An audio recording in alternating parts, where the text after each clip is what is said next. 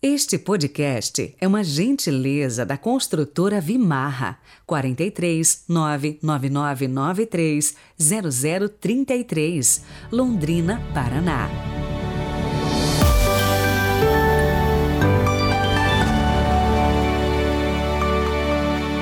Olá, sejam muito bem-vindos a esta semana em que certamente a graça de Deus estará muito presente na sua vida. E não se esqueça que hoje sobe mais um vídeo do nosso estudo bíblico do Evangelho de João. E um detalhe: o Evangelho explicado versículo por versículo, exatamente como você sempre quis. E para acompanhar nosso estudo é bem fácil. É só ir lá no YouTube, digitar na pesquisa Peregrinos do Rocio e seguir o nosso canal. Depois na playlist você vai procurar Estudos do Evangelho de João e pronto. Hoje o estudo será sobre as bodas de Caná. Participe! Pelo sinal da Santa Cruz, livrai-nos Deus, nosso Senhor, dos nossos inimigos. Ó Deus, que para remédio e salvação nos ordenais a prática da mortificação, concedei que possamos evitar todo pecado e cumprir de coração os mandamentos do vosso amor. Amém. Lucas capítulo 6, versículos de 36 a 38. O Senhor esteja convosco, Ele está no meio de nós. Proclamação do Evangelho de Jesus Cristo segundo Lucas. Glória a vós, Senhor. Naquele tempo disse Jesus aos seus discípulos: Sede misericordiosos, como também o vosso Pai é misericordioso.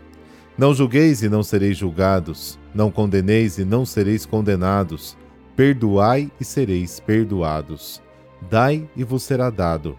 Uma boa medida, calcada, sacudida, transbordante, será colocada no vosso colo, porque com a mesma medida com que medirdes os outros, vós também sereis medidos. Palavra da salvação, glória a vós, Senhor.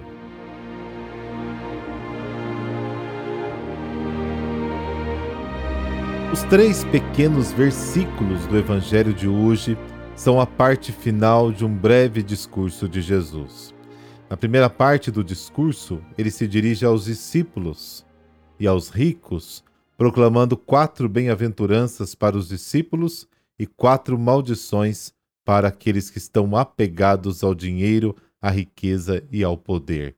Na segunda parte, ele se dirige a todos os que o ouvem, ou seja, aquela imensa multidão de pobres doentes vindos de todas as partes, as palavras que dirige a essas pessoas e a todos nós são exigentes e difíceis. Amai os vossos inimigos, não os amaldiçoeis. Ofereça outra face a quem bate. Como entender esses conselhos exigentes? A explicação nos é dada nos três versículos do Evangelho de hoje. Seja misericordioso, como seu Pai é misericordioso. As bem-aventuranças para os discípulos, as maldições contra os apegados ao dinheiro, não podem ser interpretadas como uma oportunidade para os pobres se vingarem. Jesus ordena ter a atitude oposta. Ele diz: ame os seus inimigos. A conversão que Jesus quer realizar em nós não consiste apenas em dar uma volta para reverter o sistema pois assim nada mudaria. Ele quer mudar o próprio sistema.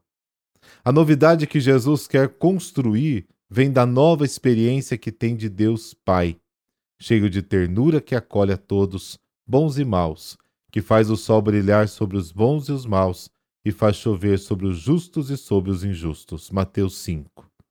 O verdadeiro amor não depende, nem pode depender do que recebo do outro. O amor deve querer o bem do outro, independentemente do que ele faça por mim. Porque assim é o amor de Deus por nós.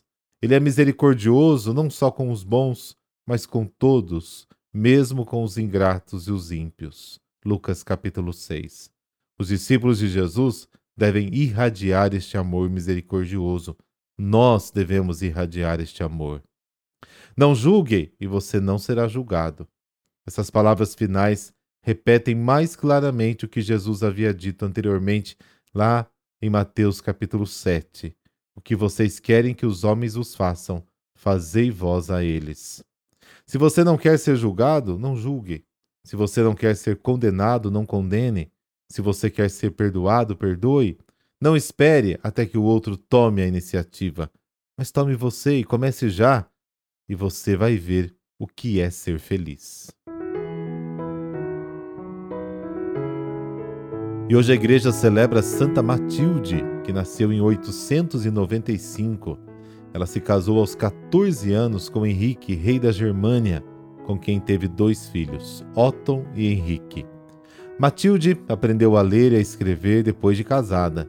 Utilizava seu patrimônio em favor dos necessitados, sendo também bastante atuante nas questões políticas. Em 936, morre Henrique, seu marido, e Otton é coroado imperador em Roma. Santa Matilde dizia aos filhos: Meus queridos filhos, gravai bem no vosso coração o temor de Deus. Ele é o Rei e Senhor verdadeiro. Feliz aquele que prepara sua eterna salvação. A partir da morte do marido, o seu calvário começou, ao ponto de ser traída pelos filhos, com a falsa acusação de que estaria esbanjando os bens com os pobres. Ela foi exilada e seus bens confiscados. Mais tarde, seus filhos a anistiaram e lhe devolveram os bens. Santa Matilde empregou seu patrimônio na construção de hospitais, mosteiros, igrejas. Retirou-se para um convento, onde faleceu no dia 14 de março de 968, sendo sepultada ao lado do marido. A imagem de Santa Matilde traz uma igreja e uma carteira nas mãos representando a caridade para com os pobres. Senhor Jesus, a falta de solidariedade é o grande mal da humanidade. Perdoai-nos por nos fecharmos em nós mesmos, por nos preocuparmos somente com aquilo que nos rodeia, negando-nos a estender a mão até mesmo àqueles que nos são mais caros.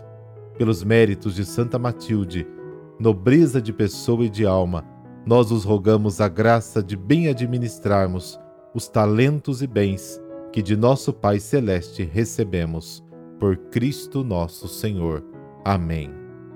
Abençoe-vos o Deus Todo-Poderoso, Pai, Filho, Espírito Santo. Amém. Boa semana, nos encontramos amanhã.